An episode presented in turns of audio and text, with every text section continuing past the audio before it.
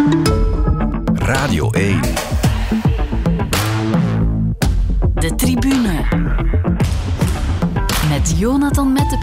Goedenavond, welkom in de tribune die het voorbije weekend vooral gevuld was bij voetbalwedstrijden.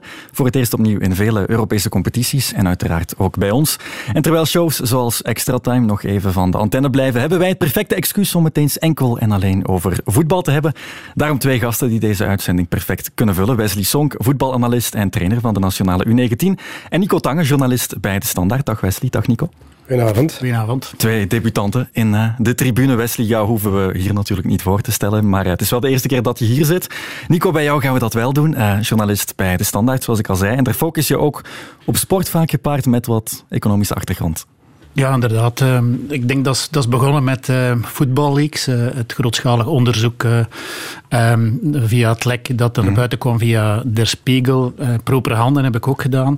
En ja, daarna ben ik er eigenlijk steeds meer ingerold en probeer ik eigenlijk ja, de financiële kant van het voetbal ja, zo nauw mogelijk te volgen. Ook, ja. ook omdat je eigenlijk ziet dat voetbal eigenlijk alsmaar minder een sport wordt, meer en meer een business. en, en, en, ja, het worden entertainmentbedrijven uh, uiteindelijk, hè, in plaats van voetbalclubs. En, en dat is wel interessant om te volgen. Ja, die link is er. Vorige zomer volgde je ook de Rode Duivels op het EK.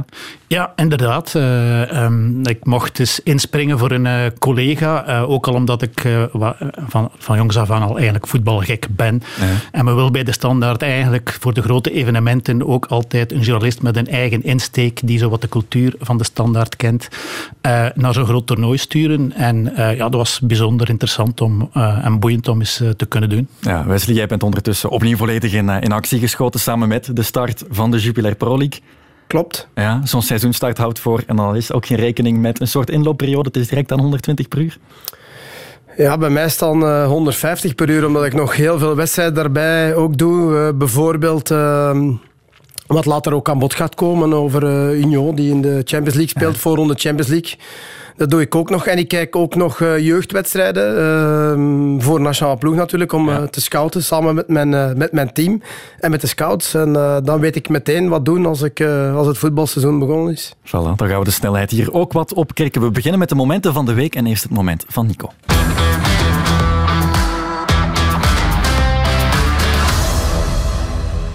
Bienvenido, Axel. Gracias. Gracias. por acompañarnos. Hola, Axel. Aquí. ¿Qué, ¿Qué, te ha dicho? Quiero que seas un poquito más específico. ¿Qué, ¿Qué pide de ti el Cholo y cómo te sientes con esa responsabilidad que te ha dado desde el inicio?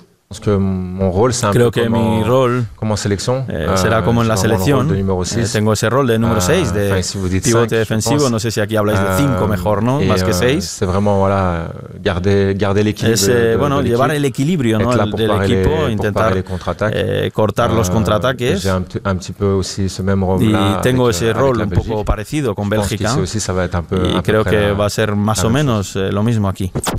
Dat was de voorstelling van Axel Witsel bij Atletico Madrid, waar hij zelf zegt onder dat gedubde Spaans dat hij nummer 6 is, een verdedigende middenvelder. Maar daar lijkt zijn trainer Diego Simeone nu anders over te denken, Nico. Ja, inderdaad. En dat vond ik wel heel opmerkelijk toen ik uh, dat zag op Twitter deze week. Want uh, ik heb de wedstrijden zelf niet gezien, moet ik eerlijk toegeven. Maar mm. ja, daar zag je dat uh, al voor de derde keer op rij Witsel door Diego Simeone als centrale verdediger werd opgesteld. Um, wat doet vermoeden dat hij ja, toch Witsel aan het uittesten is om daar misschien ook uh, um, ja, in de competitie uh, mee te starten. En wat opvallend was ook, is dat uh, die laatste oefenwedstrijd uh, tegen Cadiz, ja. daar, daar zag je ook al meteen weer de, de sterkte van Witsel in de statistieken, want hij had geen enkele foute paas gegeven als centrale verdediger. Nu, Cadiz was maar een derde klasser, het was maar een oefenwedstrijd, dat zegt niet alles. Maar ik moest meteen denken, ja, is dit toch niet meteen het, het ei van Columbus voor Roberto Martinez? Want ja, we zoeken nog altijd een opvolger voor Compagnie, voor Thomas Vermalen, die natuurlijk een ongelooflijk hoog niveau bereikten. Sindsdien is het alleen maar minder geworden. Zou Witzel misschien die rol op zich kunnen nemen, uh, vroeg ik mij af. En, uh, ja, en dan dacht ik ook van, ja, hij zou dat zeker wel kunnen.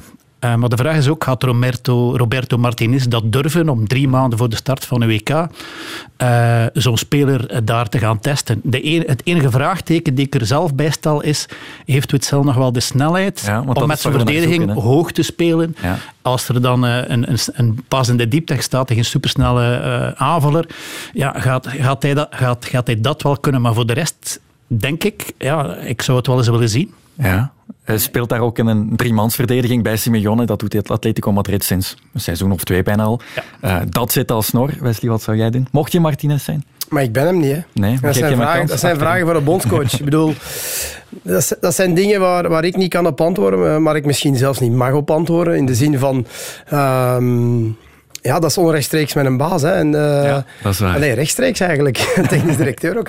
Nee, maar... maar um, hij heeft dat bij Dortmund ook al gespeeld. Mm -hmm. En ik denk dat een bondscoach dat ook wel weet. En in de zoektocht uh, naar, naar die invulling uh, van die positie, uh, er worden heel, heel, heel veel mensen gescout. Mm -hmm. dus misschien komt dat wel aan bod. Ehm, dat, kan, dat kan zijn, maar ja, zoals je zelf zegt, dat zijn misschien dingen die Simeone probeert op dit moment. Ehm, als Axel zelf zegt, en dat vind ik ook heel belangrijk, Absoluut. dat hij een zes is, mm dan moet dat toch ergens rekening mee houden. Want natuurlijk speelt hij liever om op de bank te zitten. Maar als je heel je leven op de zes hebt gespeeld, of op de acht, ja, hij, gaat dat wel kunnen, hè, centraal achterin. Daar, daar ben ik ook overtuigd van. Maar wat een speler wil en wat zijn hoofd denkt op dat moment, dat vind ik toch ook een heel belangrijke. Want je kan een speler opstellen wat je wil en die gaat zeggen, ja, trein, ik ga dat doen. Maar de vraag is altijd, van, gaat hem brengen wat jij verwacht? Ja, en, en, dat is de keuze die een coach moet maken. Ja, inderdaad. Het is ook maar de voorbereiding, Nico. Natuurlijk. Heel veel leren we misschien nog niet uit. Absoluut. Maar eh, ik wou nog eens vragen, uh, Wesley. Um, uh, ik, ik, stelde mij ook de vraag, kan hij goed tackelen? Uh, maar dat hoef je niet te doen. Hè. Toby ja. Alderwereld doet dat nooit. Ja. Ik bedoel, dat, dat is dat is eh, het inschatten uh, van fases. Uh, ik denk dat Johan Cruijff ooit een keer gezegd heeft, als je tackle, dan, ben je, dan sta je niet goed in positie. Wel, dat klopt. Dat mhm. klopt ergens. Um, soms moet dat een keer, maar wij hebben ook een principe dat wij gebruiken van niet tackelen, stay on your feet. Hè, zo lang mogelijk. Uh, Virgil van Dijk is daar de koning in. Hè, die wacht, wacht, wacht heel lang. Um, eigenlijk uh, zeer indrukwekkend als je dat live kan zien. Virgil van Dijk die, die doet het bijna niet. En als hij het doet... Ja, ik kan me nog een tackle van Dries, op Dries Mertens herinneren, waar het een bal, maar ook de man mee had. Dus uh, het was dan ineens alles. Maar tackelen vind ik... Ja, geen vereiste om centraal verdediger te zijn. Nee, oké. Veel vragen, een paar antwoorden, maar de beslissing zal bij de bondscoach liggen natuurlijk. Voor het moment van Wesley gaan we ook naar een rode duivel.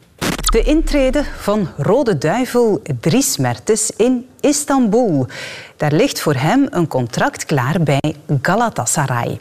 Mertens is gisteravond geland in de Turkse hoofdstad. Hij zou bij Galatasaray tekenen voor één seizoen met optie op nog een jaar. Hij kreeg alvast een heel warm welkom van de fans.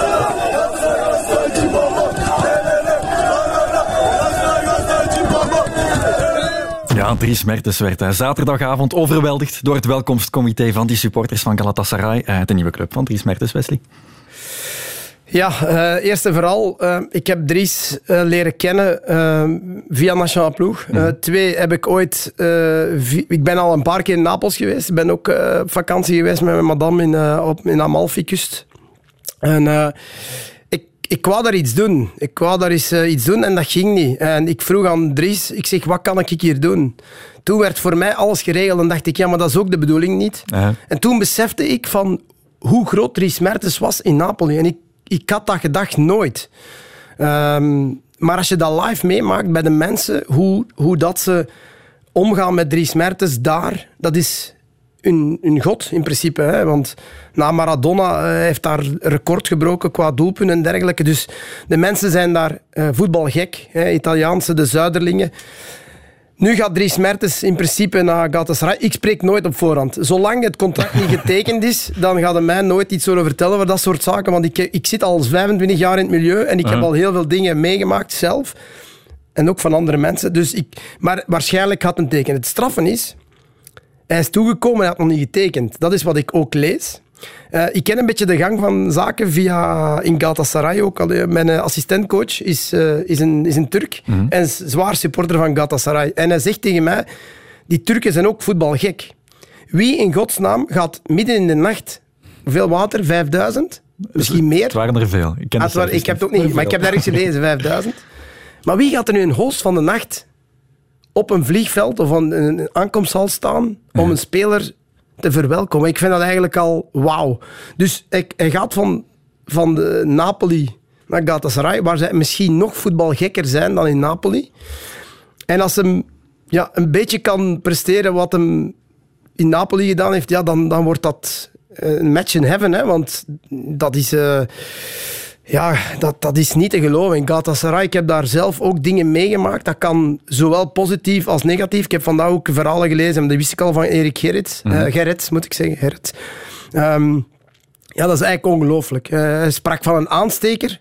En dat klopt. Toen wij ooit opwarmden daar, zijn wij belaagd... Allee, echt, we zijn, dus je, je kunt zo flesjes uitgieten, de helft, en dan dicht doen. Ja. En dan kunnen dat samendrukken en dan gooiden ze naar ons. Appelsine, flesjes. Tijdens de opwarming, als het Turkije-België was. Ja, dat was, dat was wel uh, beangstigend, omdat ik heb weinig schrik als je op een voetbalveld staat, maar dat was echt wel intens. Dus Dries Mertens gaat echt intense tijden beleven bij Galatasaray. Daar ben ik nu al overtuigd van. Ja, en ik heel... wens hem super, super veel succes. Zal hij blij mee zijn. Ik vind het ergens wel een opvallende overstap. Hij werd lang in verband gebracht met een club zoals Marseille. Galatasaray, een club met heel veel geschiedenis. Je zou wel ergens kunnen zeggen, iets minder sportieve uitdaging daar. Nee. Ook omdat ze geen Europees nee, voetbal Nee, ik vind juist het omgekeerde wel een sportieve... Omdat, ja, natuurlijk, financieel speelt ook een rol. De stad speelt een rol, maar Galatasaray was vorig jaar dertiende. Mm Dat is een beetje een schande uh, voor, voor, voor Galatasaray, omdat dat eigenlijk een van de grootste Turkse clubs is hij 22 keer kampioen gespeeld. De wederopbouw ligt in zijn handen? Ja, hij zal er toch moeten aan meewerken. Maar er zijn al veel transfers naar daar gegaan die geflopt zijn. Ik denk maar aan Falcao, maar geflopt in de zin van, daar, die werd enorm veel betaald. Maar er kwam heel weinig van terug. En, en ik zei tegen mijn assistent toen, ik zeg, ja, maar Falcao, ik heb die nog live bezig in de Champions League, die kan niet meer mee. Mm en dat denk ik nu niet bij Dries Mertens. Ik denk dat hij nog topfit is, dat hij nog uh, ja, sportief nog uh, zijn stempel zal, zal kunnen drukken. Um, maar ik, ik, las ook iets heel leuk. En hij zou speeltijd krijgen. Ik bedoel, dat wordt hem gegarandeerd. Ik bedoel, als er nu één ding is in het voetbal wat dan nooit gegarandeerd is, dan is speeltijd. Oké. Ja, dat is eigenlijk heel straf. Hè? Dat, dat, dat dan geschreven wordt, dan denk ik van ja, dan weet je eigenlijk er niet veel van. Want als een trainer morgen ontslagen wordt en er komt een nieuwe... Ja dan kan het niks zijn. Zeg je goed.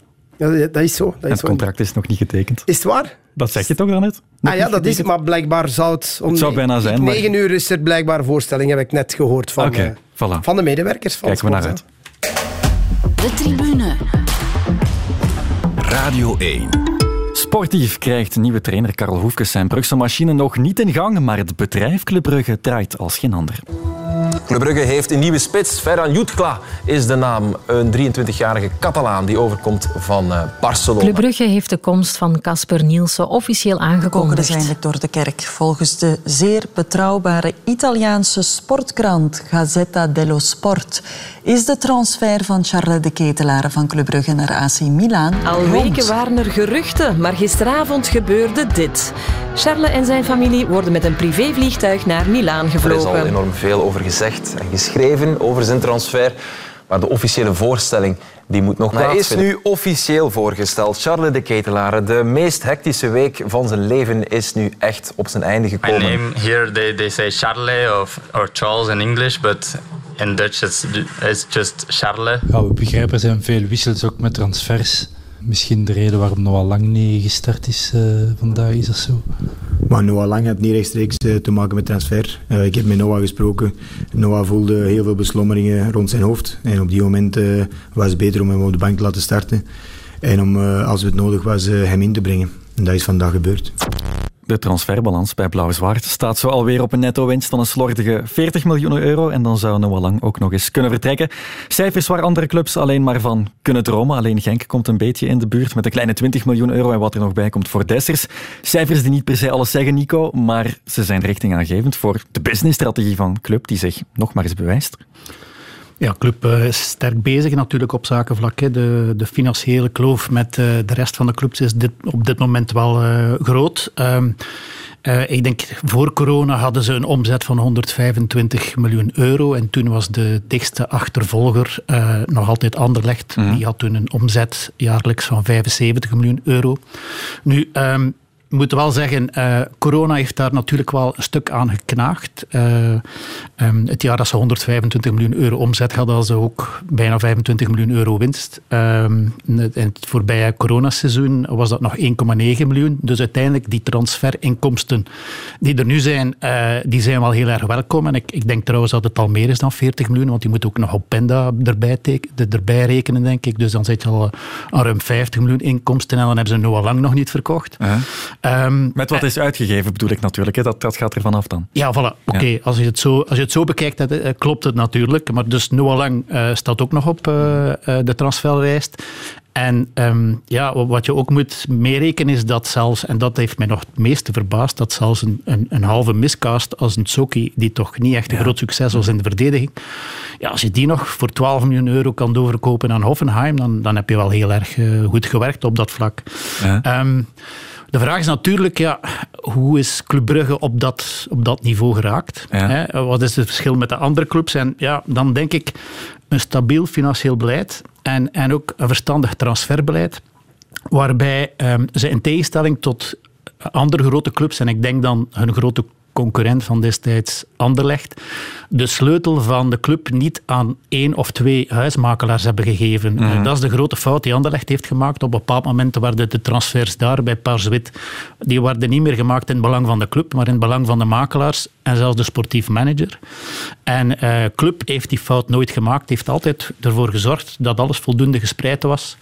En um, dat is de eerste, denk ik, belangrijke goede beslissing die ze daar gemaakt hebben. Ja. En uh, ja, het keerpunt volgens mij kwam um, toen dat de club er ook in slaagde een, een, stevige as op het veld uit te bouwen met heel verstandige transfers. En ik denk, als je kijkt, uh, Vormer, Van Aken, uh, Matta en ja, sinds een paar jaar ook nog Mignolet, -hmm. dan heb je daar eigenlijk een, een stevige as van, van spelers Uh, waarvan de meeste, niet alle, je kan zeggen dat ze net tekort gaan komen voor de absolute top in, in Europa.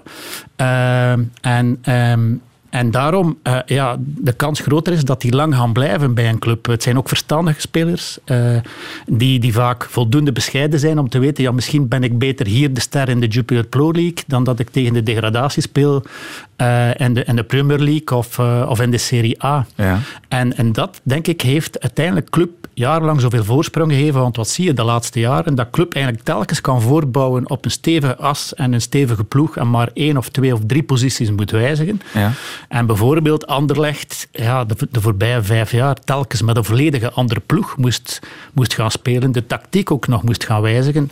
En als de competitie dan al twee maanden ver is, ja, dan sta je vaak al 7, 8, 10 punten achter op Club Brugge. Mm -hmm. um, en, en ja, dat, dat is denk ik um, een, een, een zeer, zeer, zeer belangrijke factor ook in, in een succes. Want uh, door die stabiliteit kan je jaar na jaar kampioen spelen en, en kan je jaar na jaar aan die vetpotten van de Champions League, uh, die er dan natuurlijk voor zorgen dat, dat, dat uh, de, de oorlogskas altijd goed gevuld is. En als er dan een keer een slechte start is en in de winterstop moet er ingegrepen worden, ja, dan kan club nog altijd twee, drie echt goede spelers binnenhalen in de hoop dat er dan toch één, één daarvan ja, doorbreekt. Vorig jaar. Zoals vorig jaar. Van tegenslagen merk je bij Club Brugge op zich weinig. Die, die aanpak lijkt inderdaad steeds maar weer uh, te slagen. Maar op zich, die logica is, is, is makkelijk geschreven. Je weet dat je dat moet, moet doen. Hoe komt het dan dat, dat andere clubs daar dan misschien niet in slagen? Ja, zoals ik zeg, een, een, uh, enerzijds, er is er maar één club die door kampioen te spelen automatisch geplaatst is voor de Champions League en dus ook automatisch dat geld binnenrijft. En als de andere clubs natuurlijk uh, foute keuzes maken uh, of niet een, een, een, grote superrijke investeerder heeft als, als bijvoorbeeld Paul Gijsens nu bij Antwerpen, waar we later nog zullen op terugkeren, dan wordt het voor die andere clubs natuurlijk moeilijk. Als je vier, vijf keer na elkaar de Champions League haalt en de concurrentie niet, dan moet je al heel slim en heel creatief zijn om, om, om te gaan concurreren met club. Maar het, het is wel mogelijk, denk Mhm. ik. Ja. Club als bedrijf het is niet alleen sportief. Ze staan ver met een mediateam bijvoorbeeld. Digitale transformatie, open communicatie.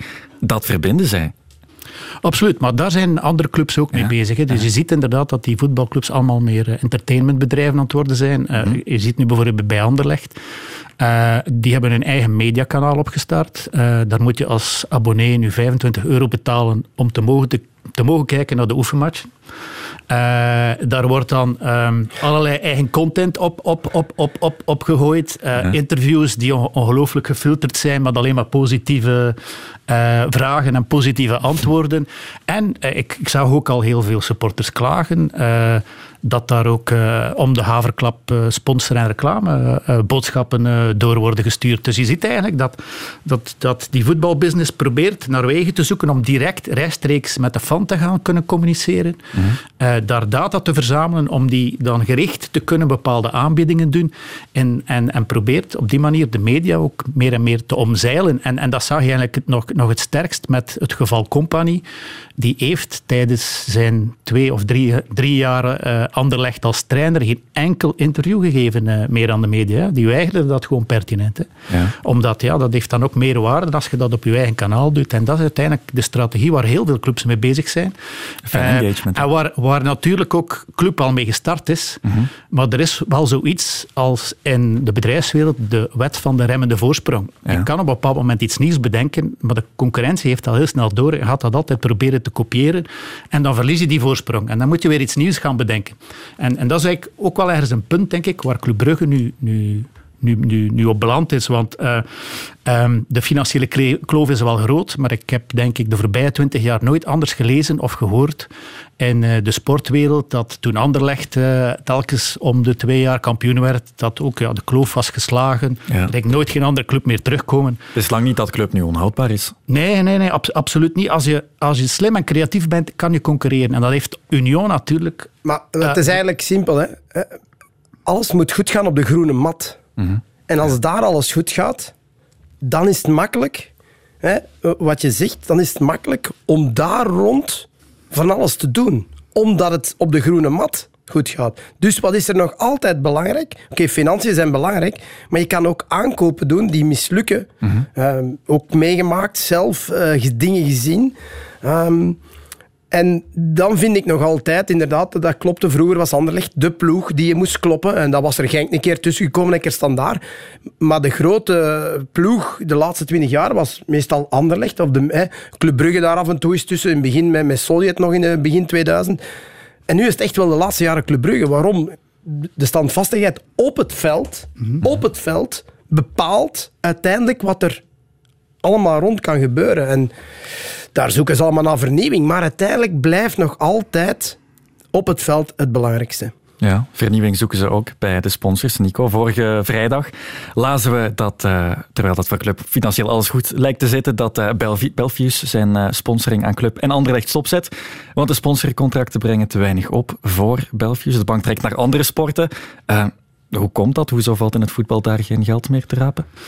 Ik denk dat de situatie bij Belfius en Candariam echt wel heel specifiek is. Um, um, uh, het is zo dat Belfius als staatsbank um, wil op dit moment gaan besparen, omdat iedereen aan het kijken zit naar de winter die gaat komen. Door de gascrisis gaan waarschijnlijk heel wat bedrijven uh, minder gaan produceren, misschien tijdelijk stilleggen. Uh, er gaan waarschijnlijk ook grote kostenbesparingen komen. Ik hoor overal geruchten in de bedrijfswereld en die directiekamers uh, is men bezig uh, met kostenbesparingen. 10, 15 procent gaat eraf. En um, op het moment dat ja, dat proces op gang komt, als er een recessie nadert, een economische krimp, ehm, dan is het altijd ja, de reclame en de sponsoring die het eerst sneuvelt. Want dat is makkelijk. Hè. Je moet nog niet uh, personeel gaan ontslaan. Je moet eventueel ook uh, personeel geen loons... Allee, je, je, kan ook, je moet ook niet een, het personeel straffen door bijvoorbeeld geen loonsverhogingen toe te kennen. Want dat kan u natuurlijk niet met de loonindex. Maar dat is, dat is het gemakkelijkst. Dat sneuvelt het eerst. En ik denk daarom dat wat bij Belfius gebeurt, is de kanarie in de koolmijn. er gaan nog heel veel andere bedrijven ook stoppen met de sponsoring.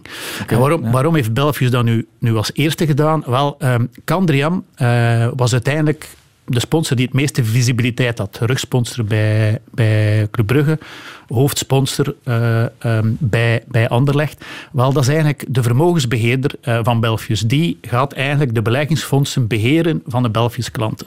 Maar er was tussen die tussen Candriam en Belfius een bepaalde deal gesloten dat Candriam, omdat Belfius zo'n grote klant is, eigenlijk niet te veel reclame mocht, mocht uh, in de markt zetten om andere klanten aan te trekken. Mhm. Waardoor dat uiteindelijk ja, het, het nut van zo'n reclame bij twee grote voetbalclubs voor een stuk al beperkt is.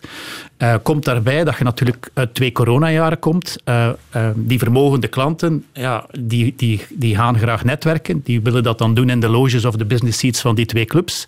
Ja, door corona is dat natuurlijk totaal niet gelukt. Dus, dus ook het rendement dat je daar hoopt te, te, te behalen, is, is er niet gekomen. En ik denk als laatste factor, mag je ook niet onderschatten, dat België een staatsbank is.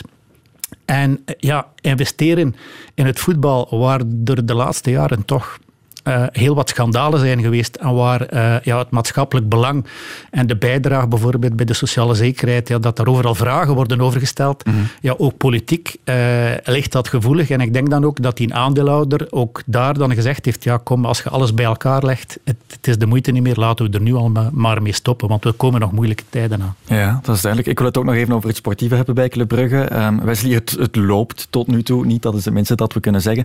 Verloren van Eupen, nu ook maar een gelijkspel thuis tegen Zulte Waregem. Ik kan mij voorstellen dat Karel Hoefkes zijn start anders had voorgesteld.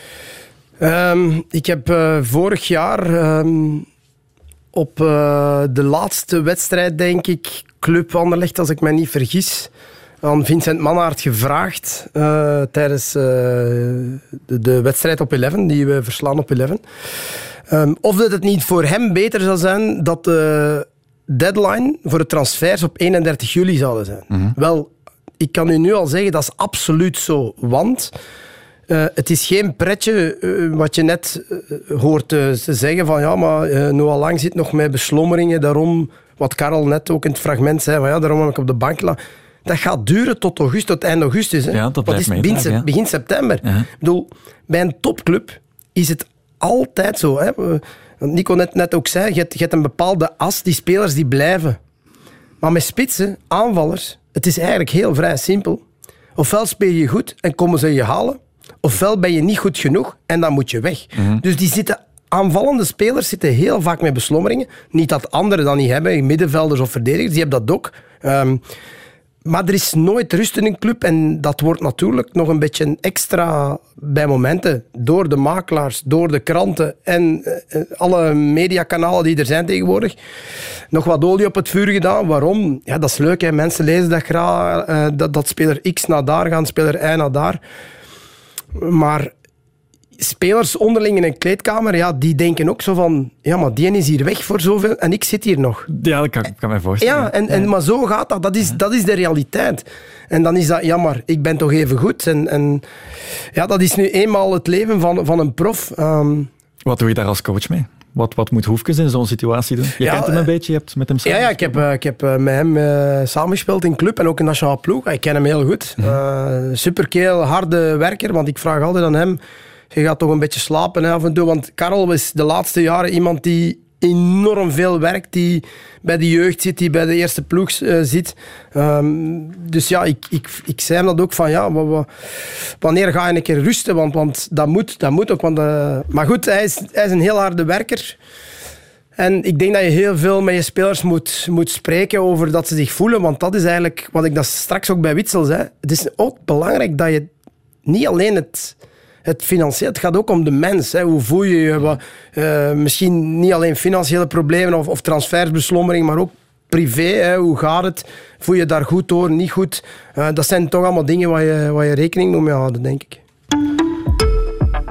Radio 1. De tribune. Dit weekend kregen we natuurlijk ook de start van heel wat buitenlandse voetbalcompetities. De Liga, de Eredivisie, de Bundesliga en natuurlijk ook het walhalla van het sterdom en tv-geld, de Premier League. He's onside Haaland. Only one result. 2-0 in front of the City fans. And Haaland not once, but twice. It's over the goalkeeper and needs defending. It's not. It's Alexander Mitrovic. And Fulham are back in the Premier League. And they lead against Liverpool. Madison curling one in a glancing header.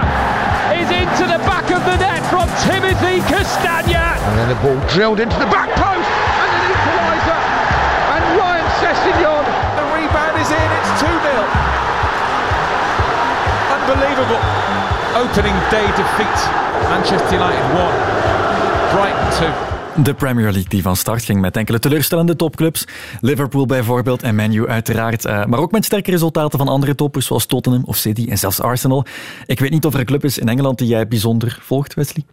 Ik volg ze allemaal, eh, omdat ik eh, ja, sowieso de topclubs volg voor de Champions League. Mhm. Ehm, dus uh, de meestal de topclubs in alle landen, toplanden, probeer ik wel te volgen. En speciaal voor jullie nu heb ik uh, toch mijn oog laten vallen dit weekend op de Premier League. Ja. Ik, ik, moet direct zeggen, en ik ga heel veel wind tegenkrijgen, maar ik vind de Premier League soms overroepen. Waarom?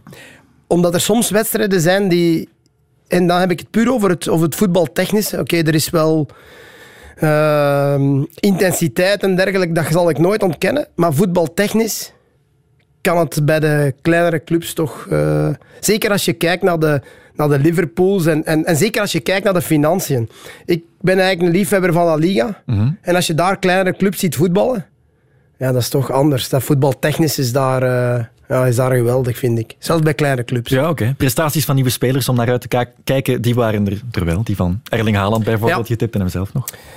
Ja, het is, uh, ik heb hem uh, jaren geleden zien invallen met uh, Red Bull Salzburg mm. op uh, Kaarsen Genk in de Champions League.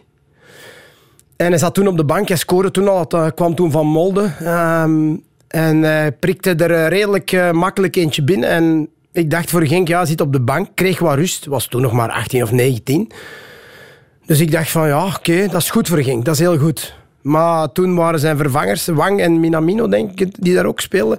Die deden het ook al niet onaardig. Genk stond achter, hij kwam erin. Mm -hmm. Dat was echt niet normaal. Ik, ik, als je, ik heb het al vaak gezegd, als je dat live ziet, soms denk je, wauw. Wauw. Ik, ik, weet wat het is om, om soms op dat niveau te, te hebben mogen voetballen. Maar als je dan zo'n indrukwekkende atleet ziet... Freak of nature, hè? Freak of nature, krachtig, uh, snel doelgericht en vooral dat, dat laatste, dat vind je niet zomaar niet meer. Dat doelgericht zijn. Um, voor hem kan het... Ja, het kan hem eigenlijk niet schelen hoe dat hem ze maakt. Al is met zijn knie, die wil en zal goals maken. Daarom denk ik dat hij overal bij goede ploegen veel goals zal maken, omdat hij wil alleen maar dat. Volgens mij meevoetballen, leuk en aardig, zeggen ze in Nederland. Maar in de 16 is dat echt een beest. Ja, ja. Hij heeft er al twee gemaakt voor City in zijn debuut. Mhm. Waarvan ik weet dat jij het heel sterk in de gaten houdt. Dat zijn de prestaties van enkele jonge Belgen die dit seizoen hun eerste stappen in de Premier League zullen zetten. Te beginnen bij Amadou Onana, uh, die voor een prijskaartje van, hou je vast, 40 miljoen van Lille naar Everton zou verhuizen, zal verhuizen. Ik zeg, hou je vast, want hij is eenmalig Belgisch international. Heeft vooral maar 11 basisplaatsen bij Lille op zijn naam staan. 40 miljoen, dat is heel snel heel duur, Wesley. Wel, in de intro was het uh, de Premier League waar het geld uh, in zakken uh, wordt aan de clubs gegeven. Wel, dat klopt. En als je zakken krijgt, dan kan je dat besteden. En ik denk dat er heel veel op profiel gekocht wordt. Wij, wij kijken ook naar profielen voor bepaalde... En ik denk dat dat een feit is, want ik baseer mij op feiten. Ik zeg wat ik zie en ik heb Amadou vorig jaar... Ik heb hem zelf in, de, in het team gehad ook, ja. toen hij iets jonger was. mooi profiel. Uh-huh. Ik heb hem ook gezegd van als jij met dit profiel kan evolueren, ja, dan zijn er heel veel trainers die jou gaan willen hebben. Leg eens uit voor wie hem niet kent. Wat voor profiel heeft hij dan? Ja, hij is meter, wat is het? Meter 95, uh-huh. uh, atletisch. Um, verdedigend vind ik hem uh, heel sterk. Um, heeft die kwaliteiten. Um, voetballend zijn er betere, heb ik er al beter gezien. Ik kan niet zeggen dat hij niet kan voetballen, dat heb ik nooit gezegd. Maar uh, je zoekt een bepaald profiel. Um, maar het straffe is, en, en dat zijn feiten, dat ik het raar vind dat zijn trainer vorig jaar bij Lille, ik ben nu even de naam kwijt, Ze speelden tegen Chelsea. Hij speelde niet vaak mee in de, in de groepsfase. En op een gegeven moment tegen Chelsea werd hij, eh, speelde hij de eerste match als tweede spits. Een beetje aanvallende middenvelder tussen aanhalingstekens spits. Waar ik van dacht, wat is nu daar de bedoeling van? Ja. Als je bij Lille zit. Ja, dat was moeilijk voor hem. Dat is ook... Je moet je dat inbeelden als je voetbaltechnisch onderlegd zegt. Dan, dan als je achteraan speelt, wat Amadou normaal gezien drie, vier of zes spelen, of acht kan hij ook, dan heb je het spel voor jou. Ja. nu moet je het spel... Sta je eigenlijk met je rug naar de goal meestal. Dus dat is al een ander, een ander gegeven. Veel moeilijker. Ja. Ehm, de tweede wedstrijd was, denk ik, thuis. Speelde hij centrale verdediger. Leg, Valent ben je wel dan? leg mij eens uit hoe dat een trainer die jou een heel jaar ziet trainen en spelen, Ja. jou de ene week tegen Chelsea vooraan zet als tweede spits. Met een bepaalde strategie, waarschijnlijk om tweede ballen, koppen te winnen en dergelijke. En de week nadien als centrale verdediger. Kan je me daar een uitleg voor geven? Dat durf ik niet. Hè. Ik durf geen speler van mij op 10 zetten en de week nadien op, op 3. Dat, dat kan niet. Ja. Want dan, dan ben je profielen aan het verwaarlozen. Dan, dat, dat was mijn ingeving toen van, oh jong, Ja. hoe kan dat nu? Zeker. Nico, als economische sportjournalist, is er een financiële verklaring waarom Onana nu al zoveel waard is? Ja, ik denk eh, dat er veel te maken heeft met het, ehm, het ticket Jonge Rode Duivel. hè. Ehm, ehm, dat, dat is een kwaliteitslabel geworden. Hè. Eh, ik herinner mij nog twintig jaar geleden, was dat Nederland. Toen, eh, toen had je na ehm, eh, AC Milan, waar dan Rijkaard, Van Basten en Gullit goed presteerden. Daar zag je gewoon de verkoopprijs van de Nederlandse voetballers omhoog gaan. Nu, nu heb je dat denk ik ook voor een, voor, een stuk. Bovendien, wat, het, het tweede effect dat speelt, denk ik, is dat Onana komt niet uit de Jupiler Pro League, maar die komt uit de Franse competitie. En, en dat is een van de redenen waar bijvoorbeeld, eh, denk ik, de financiële kloof eh, die Club Brugge ehm, geslagen heeft met de concurrenten, dat ze altijd wel ergens tegen een plafond gaan, gaan, gaan, botsen. Eh, dat is dat die aantrekkingskracht van, van, van de Jupiler Pro League gewoon veel minder is. Hè. Brugge gaat geen topspeler op, op, op de top van zijn kunnen, van z- 27 jaar oud, naar de, naar de Belgische competitie kunnen lokken, als er niet iets heel vreemd is gebeurd met die speler. Ehm, en, en ja, zelfs al heb je dan nog veel geld, dan wordt het altijd moeilijk om die voorsprong verder uit te bouwen, omdat daar natuurlijk te veel, eh, ja, te weinig eh, eh, uitstraling is van onze competitie. Onana, ja, ik, ik heb daar direct een vraag over. Sorry dat ik je onderbreek. Zeker. Als je dan, stel dat dat bedrag betaald wordt door die Engelse ploeg. Mhm. hè, en jij doet de financiën van die club. Denk je dan als club zijnde dat een bepaalde speler nog veel meer gaat verkocht worden aan, aan, een, aan een andere team? Of is het dan toch die invloed van de vele tientallen miljoenen euro's die ze krijgen elk jaar van de Premier League? Dat speelt natuurlijk ook. ehm, want, want ja, je kan eens ene keer een verkeerde transfer doen, bij wijze van spreken. Ehm, maar hoeveel keer mag je dat doen? Absoluut. Dat is eigenlijk als je het op, het andere, ander, op een andere manier bekijkt. Dan, ja, want ik bekijk het puur vanuit het veldtechnische, vanuit het sportieve, niet vanuit het financiële. Wat je natuurlijk hebt, is dat ehm, eh, zeker de Belgische competitie, dat is eigenlijk gewoon een, een vitrine voor de, voor de Premier League. Iedereen probeert spelers binnen te halen, in de vitrine te zetten en met het groot, eh, grote winst door te verkopen aan de Premier League. Waarom? Zelfs de laatste in de competitie krijgt elk jaar, en dat was een paar jaar geleden... Zelfs de zakkers. 100, 100, 20, ja, wat is het? 100 miljoen euro eh, tv-rechten. En dat was een paar jaar geleden, dat is misschien nu al 120 of 140. Voor de laatste in de stand. Hè. Dus eh, dat betekent dus, je krijgt inderdaad elk jaar een zak geld. Dat betekent, je mag ook een paar fouten maken. Als je dan erin slaagt, zoals Lille dat heeft gedaan, om een speler eh, in de belangstelling van meerdere clubs, meerdere Engelse clubs eh, te brengen, dan kan je natuurlijk een opbod organiseren. Dat is wat er nu is, is gebeurd met West Ham aan de ene kant en Everton aan de andere kant. Dus je hebt daar twee clubs met veel geld die kijken naar dezelfde speler. En waarom betalen ze dan toch meer voor Onana, die eigenlijk maar een invaller was bij Lille, dan dat AC Milan gaf voor Charles de Ketelaar eh, eh, eh, in de Belgische competitie? Wel ja, als je daar meegespeeld hebt bij toch ja, Lille is toch een topclub nog altijd in, in, Frankrijk, dan, hebben, dan denken makelaars dat ze toch iets meer hebben bewezen op, dan, dan dat je top bent in België en een paar keer hebt geschitterd in de Champions League. Uh, ik denk dat dat, dat dat effect speelt. Je gaat automatisch meer betalen voor een speler uit de Franse competitie. En als je dan dat opbod kunt organiseren, dan kom je tot de hogere sommen. Want uiteindelijk heeft Brugge dat ook gedaan met, met Leeds en, uh, en AC Milan. Hè. Ook twee clubs tegen elkaar laten opbieden. Want anders, denk ik, was het bod, uiteindelijke bod, het eerste bod, maar 20, naar 25. En maar daar, daar, is, 40, daar is het belang van de speler werd tussengekomen. De speler ja. Besliste zelf wat maar, hij... Maar de druk kwam er alleen maar op AC Milan, omdat Leeds 40 miljoen had geboden. Ah, ja, zo, ja. ja, dan moet je wel daar redelijk dichtbij gaan als AC Milan zijnde om uiteindelijk de speler te kunnen binnenhalen. Ja, Enorm, enorm bedrag inderdaad voor uh, Onana. Hij zat dit weekend in de tribunes op Goodison Park bij Everton-Chelsea. Het zal nog even wachten zijn vooraleer hij echt aantreedt op de Engelse velden. Wie dat dit weekend wel al deed was uh, Romeo Lavia bij Southampton. 18 jaar deze zomer overgekomen van Man City, waar hij uh, ook nooit meer dan twee bekermatches speelde. Maakte zijn Premier League debuut tegen Spurs, waarin Southampton uiteindelijk knock-out geslagen werd. Maar aan Lavia zal dat niet gelegen hebben, Wesley. Wat hij deed op dat allerhoogste niveau was, was bijna fenomenaal eigenlijk. Wel, um, ik spreek alleen maar over jongens die bij mij zijn geweest en die bij mij uh, weg zijn uit de ploeg, uh, die dan normaal gezien bij Jackie of bij Roberto mm -hmm. terechtkomen. Uh, um, ik probeer daar zo weinig mogelijk informatie te delen. Maar um, ik zeg altijd, uh, en ik heb dat in het verleden ook al gezegd over, uh, over Maarten van de Voort, over Zeno de Bas bijvoorbeeld, over uh, Luca Ooyen.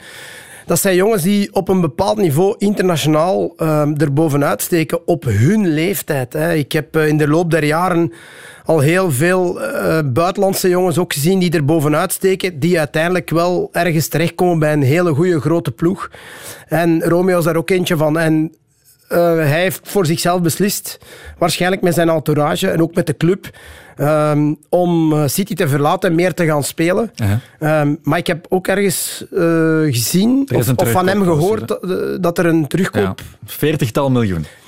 Um, ja, dat weet ik niet. Maar in ieder geval, mij gaat over de voetbalkwaliteiten van hem en wat hij getoond heeft tegen Tottenham, in Tottenham, was, ja, was wauw. Ja. Maar dat wist ik al. Ja. Maar dat hij dat nu doet op dit niveau. Ja, die, die, onze, onze ploeg, als die, als die speelt, dan zitten daar mega veel scouts in de tribune. En ja, die zullen dat ook wel gezien hebben. Mm -hmm. Heeft zijn jeugdopleiding gehad bij, bij Anderlecht, vertrok op zijn zestiende naar City. Dat zie je, zou ik kunnen zeggen. Heel balvast, uitstekende passes. Koppelt dat ook nog eens aan een hele grote actieradius, zag je tegen Spurs? Uh, hij heeft voor die positie heeft hij uh, ja, een profiel, behalve zijn lengte, mm -hmm. uh, heeft hij heel veel. Heel veel. Mm -hmm. En als je op dit, uh, op dit toneel, op deze leeftijd, dat al kunt brengen, ja, dan, dan bezit je wel heel veel kwaliteit. Ja. ja, wat voor jongen was hij in jouw selectie? Heel rustig. -huh. Um, ja, het, het, uh, meest, ja, de meeste zijn eigenlijk wel heel coole, rustige jongens, omdat die ook al in, in een omgeving zitten in het profcircuit. Hè. Meestal, ik zeg heel vaak, we gaan stoppen met jongensvoetbal te spelen, we gaan mannenvoetbal spelen. En dat is een beetje de stap naar de ontwikkeling naar, naar het mannenvoetbal. En uh, sommige jongens zetten die stap heel snel. En sommige, bij sommigen duurt dat net iets langer. Hè. 1, 2, 3 jaar dat dat iets langer duurt. Hè. Bijvoorbeeld Louis Patrice, die gisteren scoorde voor Agel, ja. heb ik ook nog in de, in de ploeg gehad. Okay. Was een heel tengere jongen. Hij heeft iets langer nodig gehad, maar kijk, voilà, hij heeft zijn basisplaats te pakken. Dus voor sommigen gaat dat heel snel en voor sommigen duurt dat wat langer, maar er zit uh, heel veel kwaliteit uh, in, in uh, Romeo Lavia. Ja, ja, Het is een debuut dat blijkbaar door best veel mensen gevolgd werd ook. Het geeft de hype rond Lavia aan. Je ziet er prompt de toekomst van de Rode Duivels in. Ja, dat is de bedoeling van, van onze staf. Uh, met, samen met, uh, met de andere coaches, Merik van Meirach, met ja. Turk en, en de keepertrainer Jurgen de Bla, uh, Braakleer. die, die, ja, waar wij samen heel veel scouten, heel veel jongens bekijken. ook samen met de coaches van de, van de, van de jeugd. van Nationale Ploeg overleggen van wie, wat, waar, wanneer. Daarom dat er ook futures zijn. Jongens die op laat matuur Uh, zeer belangrijk. Echt, daar komen supergoeie voetballers uit, uit de laatmatuur-reeks. Uh, dat zijn jongens die misschien het fysiek nog niet direct aan kunnen op die leeftijd, 16, 17, 18, die wat langer tijd nodig hebben. Maar daar komen echt wel hele goede shotters uit. En uh, dan is het de bedoeling dat we die klaarstomen naar, naar boven. Maar laat ons eerlijk wezen, de clubs doen daar heel, heel veel werk en heel goed werk. En wij laten ze proeven van, van internationaal voetbal tegen toplanden, -hmm. tegen topspelers. Want in de loop der jaren zijn er al heel, heel veel gepasseerd. We spelen ook tegen toplanden, dus hier of daar komt er altijd een, een hele goede uh, uit de bus. Ja, ja, ja absoluut. De toekomst van de Rode Duivels, je zou, als je zag wat Lavia deed, bijna kunnen zeggen de erg nabije toekomst. Komt het WK te vroeg? Dat zijn vragen voor Roberto, maar dat weet, dat weet ik niet. Maar ja, ik weet wel dat hij veel kwaliteiten heeft. Maar laat ons zeggen dat die jongens allemaal geschaald zullen worden. In, in nu al waarschijnlijk. Ja. Dus, uh, maar is, is Roberto iemand die zo'n risico durft nemen? Maar Roberto belt ook af en toe eens naar ons als hij iets moet weten. Hè. Dus natuurlijk, als de jongens van de jeugd doorstoten, ja, die hebben wij allemaal gezien. Ja. Uh, maar, maar zij volgen die allemaal. allemaal. Ja. Mocht dat plaatje van Witzel vrijkomen, Nico, wie weet. Een ritje ja. hoger kan Lavia. Dat is meteen alles opgelost. Radio 1. De tribune. En dan blijven we nog even in het Verenigd Koninkrijk, maar wel met een, een Belgische twist. We kunnen de lijn leggen met Peter van den Bemt in Glasgow. Goedenavond, Peter. Goedenavond. Je zit daar uh, uiteraard voor de terugwedstrijd van Union tegen de Rangers morgen in uh, de derde kwalificatieronde van de Champions League. Union won thuis met uh, 2-0, nogal onverwacht bijna een stunt. En vooral een heel mooi voordeel om morgen mee naar Ibrox te trekken. Uh, ja, dat klopt. en dat is een uh, onverwacht uh, voordelige uitgangspositie die zich bij elkaar hebben gevoetbald. Maar het algemene gevoel en bij Union en zeker bij de Rangers is dat het nog lang niet gespeeld is. Omdat het toch een zeer bijzondere plek is om hier te komen voetballen. Omdat de Rangers, daar werd tijdens de persconferenties met Giovanni van Bronckhorst en Lundstram veelvuldig naar verwezen. Dat de Rangers ook vorig jaar in die campagne die geleid heeft tot in de finale van de Europa League thuis scheve, halfscheve situaties heeft rechtgezet tegen Leipzig, tegen Braga. Er is de steun van het publiek. Er is de onervarenheid wat dat betreft van, van uh, zo ongeveer alle spelers van Union, met uitzondering misschien van Nieuwkoop. Dus laten we zeggen, uh, het is heel erg mooi om, ermee, om eraan te, aan te beginnen daarmee met die 2-0. Maar het ligt nog allemaal open. Dat is een beetje het gevoel eigenlijk. Ja, zeker. Daar in Schotland kan het spoken. Dat heeft Wesley mij vooraf al toegefluisterd. Laten we even luisteren wat Dante van Zijrt daarvan dacht. Natuurlijk kent iedereen het stadion, de, de atmosfeer. zelfs in Leuven bracht ze heel veel sfeer. Dus uh, ik denk daar met uh, 50.000 man meer gaat het, nog, gaat het nog intenser zijn. Maar ik denk dat dat voor ons ook wel een deels een goede motivatie is. ook al zingen ze misschien allemaal tegen ons, dat geeft ons toch extra vuur, extra kracht denk ik. maar het gaat sowieso een moeilijke match worden. Ik denk dat zij, dat zij toch iets te bewijzen hebben. Dat zij willen laten zien van ja, het kleine Union kan ons niet zomaar verslaan. Maar, uh, maar wij gaan er alles aan doen om, om het hun zo moeilijk mogelijk te maken. Ja, dat was Dante van Zer over de wedstrijd. Is het echt zo'n heksenketel daar in Ibrox, Peter?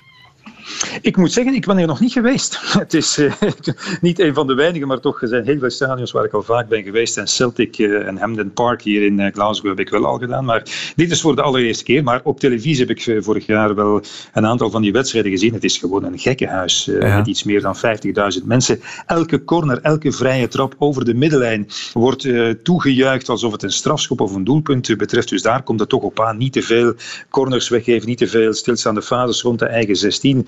En vooral proberen om, om de eerste storm te overleven. Want ik kan mij voorstellen dat de Rangers eh, tegen, tegen 200 per uur zullen van start gaan. En, en wat je zeker moet voorkomen is een vroeg, een vroeg tegendoelpunt. En ze zoeken ook allerlei manieren om het, ja, een beetje het spel hard te spelen, om het een beetje op te poken. Want er werd hier, door journalisten werd het vooral aangereikt, aan Lundstram, ook aan Van Bronckhorst. Uh, ja, dat, dat gejuich van de spelers van Union, ja, zij hadden de indruk, bij wijze van spreken, dat Union al vierde met de supporters naar die 2-0 overwinning, alsof het al in kannen en kruiken was, wat natuurlijk helemaal niet het geval was. Ze vierden de overwinning en Burgess die kwam op de persconferentie terug uh, tussen en die zei, ja, maar dat is de Belgische manier van vieren.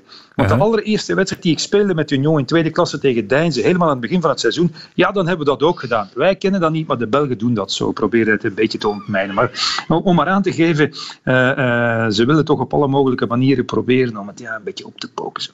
Ja, daarnet toen je zei dat jij er nog nooit bent geweest, Peter, in Ibrox, dan stak Wesley zijn vinger op. Dus ik ben benieuwd, hoe is het daar in Ibrox? Uh, heksenketel. Ik heb er ooit een, een, oefenwedstrijd gespeeld en ik dacht, ja, er zal wel een man of 20.000 zitten, want je weet dat, uh, op Highbrocks kan dat wel. Maar het zat heel, helemaal vol. Dat is niet normaal wat dus Peter allemaal zei. Klopt dus. Ingooi, corner, vrije trap op de helft van de tegenstander, ze worden wild. Mhm. Zo is dat daar, ja. ja. Wesley, jij was er ook bij in de heenmatch. Daar was Union goed, maar Rangers ook vooral nergens. Ja, dat, uh, dat verbaasde mij wel een groot stuk, omdat uh, zij vorig jaar dus de finale hebben gespeeld van de Europa League. Mm uh, ik had hun eerste wedstrijd gezien tegen Livingston in de competitie en ik dacht, mm, is dit nu het grote Rangers? Dus eigenlijk heb ik ook een vraag voor Peter.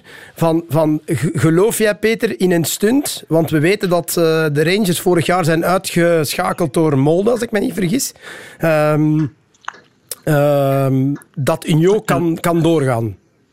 Uh, ik geloof daar zeker in. Precies omdat Union ook vorig jaar, en oké, uh, dat is wat Karel Gerard ook zei in het interview dat ik met hem had, ja, het is natuurlijk nog wel iets specialer dan bijvoorbeeld Jan Breidel moeten trotseren of naar een vol Anderlecht stadion gaan, maar Union heeft toch deze ploeg eigenlijk bijna helemaal volledig, heeft toch blijk gegeven van maturiteit, dat ze niet bepaald onder de indruk zijn van omstandigheden, dat ze het hoofd kunnen koel houden en, en dat ze kunnen uh, proberen, of dat ze kunnen weerstaan aan dat soort druk eigenlijk. Dus dat is wat ik wel verwacht. Maar tegelijkertijd ja, de Rangers uh, zijn toch in hun eer gekrenkt. Het zou ook kunnen dat ze er toch net iets beter voor staan dan vorige week. En Morelos is toch een belangrijke ja, ja. spits. Is uh, ja, niet helemaal fit om te starten wellicht. Heeft zijn eerste wedstrijd gespeeld in vijf maanden, maar had dan twintig minuten toch genoeg om te scoren. Ryan Kent heel belangrijke speler, de beste speler van allemaal eigenlijk. De, de, de creatieve, het creatieve brein op het middenveld is erbij, zou kunnen spelen. Dus wat dat betreft eh, zijn er toch twee spelers die ja, gewend zijn om het verschil te maken, ook al zijn dat niet op 100% van hun kunnen. Dus uh, dat, dat de Rangers nog eens zo'n wanprestatie gaan leveren als vorige week, dan nog voor eigen publiek, ja, daar geloof ik natuurlijk niet in. Maar dat, dat uh, Union daar kan aan weerstaan, ja wel. Tegelijkertijd, ja, ik weet, ik antwoord nu een beetje in clichés. het kan ook zijn dat ze een pak voor de broek krijgen. Ja, dat kan natuurlijk ook. Ja, ja. Dat kan natuurlijk ook, dat ze, dat ze overlopen worden. Maar goed, uh, dat hebben we toch nog maar zelden gezien. Uh, sinds we Union zijn gaan volgen, zal ik maar zeggen. Uh, sinds, sinds vorig seizoen. Misschien behalve dan in KV Mechelen. Ja, ja, zondagavond verloor Union van Mechelen met die 3-0. Dat was een hele slechte wedstrijd met wat wissels dat, dan, dan wel. Maar toch, voor, voor trainer Karel Gerards, zit dat niet lekker? Was het tegen mij? Ja, het was tegen, ah, sorry, tegen ik, dacht dat je, ik dacht dat je even een, een fragmentje van Kareltje ging laten horen. Nee, nee, nee, nee hij, hij, zei dat is heel hard aangekomen. Ja. Het was een grote verrassing.